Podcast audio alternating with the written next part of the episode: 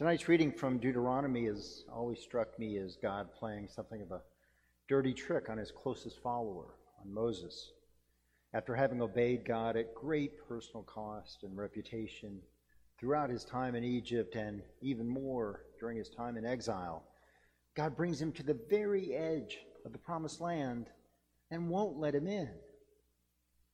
Now, it might have been something to let Moses perish somewhere else, away from his long dreamed for homeland. But no, he's at the very edge. He can literally smell the land of milk and honey, but he's forbidden to enter. And then the opening of tonight's psalm seems like a taunt, almost directed toward Moses. Be joyful in God, all you lands. Sing the glory of his name. Sing the glory of his praise. The joyful lands includes most especially the promised land. They are no doubt centered on that amazing place. And Moses would be anything but joyful. In fact, a few verses earlier, he all but pleaded with God to let him enter. Chapter 3, Moses exclaims to God, quote, I pray, let me cross over and, and see the good land beyond the Jordan, those pleasant mountains in Lebanon. But God says no. But the more I sat with this lesson, the more it revealed itself not as a giant taunting of Moses by God, but instead as a complete act of obedience on Moses' part to God's will. He knows it is God's will that Joshua lead the Israelites across the Jordan. He himself was there when Joshua was elevated to be his successor. He laid hands. This remarkable act of obedience was Moses' ultimate sacrifice to God after a life of serving God. Instead of taunting Moses with that final look at the promised land, I think God kind of honors Moses with that view. It's a comforting, comforting pastoral image just before Moses passes. And it reminds me of Jesus' cry on the cross. And he says, My God, my God, why have you forsaken me? But followed shortly after with an admission that God's will be done. A final majestic act of obedience that forever changed history. Today's gospel reading from Matthew also deals with obedience and the consequences of disobedience. And the first thing that strikes me is how non hierarchical the process is.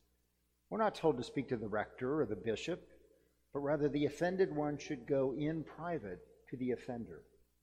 If they can work things out, all the better. Now, it strikes me the offended one is the one to take the lead in raising the issue. And in some ways, it makes total sense. How often does the offender live in blissful ignorance of his or her offense? Even yesterday, in his resignation speech, or quote, resignation speech, Governor Andrew, Andrew Cuomo kind of apologized when he said something in rough, rough quote, In my mind, I never crossed the line with these women. It's just that the line has moved so much that I didn't realize I'd crossed it. Think about that for a while.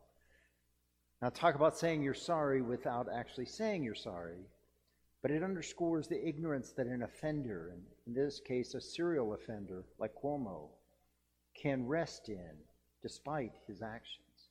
A kind of blissful ignorance. He doesn't realize how much pain he's caused. It takes the offended party, or parties in this case, to make the offender realize the error of his ways. Probably, possibly. Think whatever you will about the Me Too movement. It's definitely helped move the line in a way that I think is better for all humankind. Now, in Matthew, if the offended and offensive parties can't come to agreement, they bring a couple of other members of the church to serve as witnesses and kind of listen to them. And if the offender still denies the charge, they go in front of the entire congregation. Now, the result is excommunication of a very abrupt and strict and kind of scary way. The offender ceases to exist. Matthew's gospel underscores a very big divide between the community of church that exists for him and our individualistic approach to church today. See, we see our responsibility for our sins as a largely private matter between God and us. Whereas Matthew describes a church community where everyone is literally their brother's keeper. It's everyone's responsibility to prevent the marginalized member from straying, or if they do stray, to do whatever they can to bring them back. It's easy to see how this could become like a kind of hell. You'd have these modern day Karens and Chads nosing into our business, and especially the private stuff like sex and money and alcohol and all that stuff, and then putting us in front of the entire congregation with our heads held in shame. But I think that also reflects our inherent unwillingness to let go of our illusion of independence and mutuality. We deny that we are always in community, always, always. And think about it. We recite our Father in heaven in the privacy of our own home. Matthew's community is one of deep, transcendent love. And it's something we have so little familiarity with, especially today when wearing a mask can be grounds for an argument or even worse.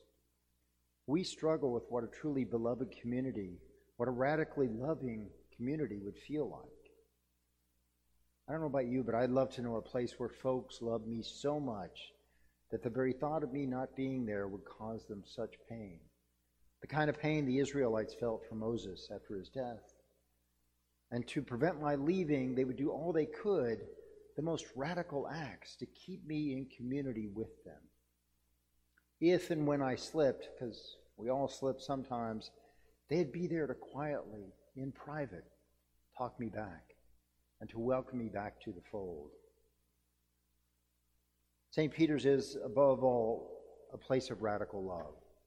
We are the kind of place that welcomes back those we've lost, welcomes those who've been rejected elsewhere, welcome those who don't fit in.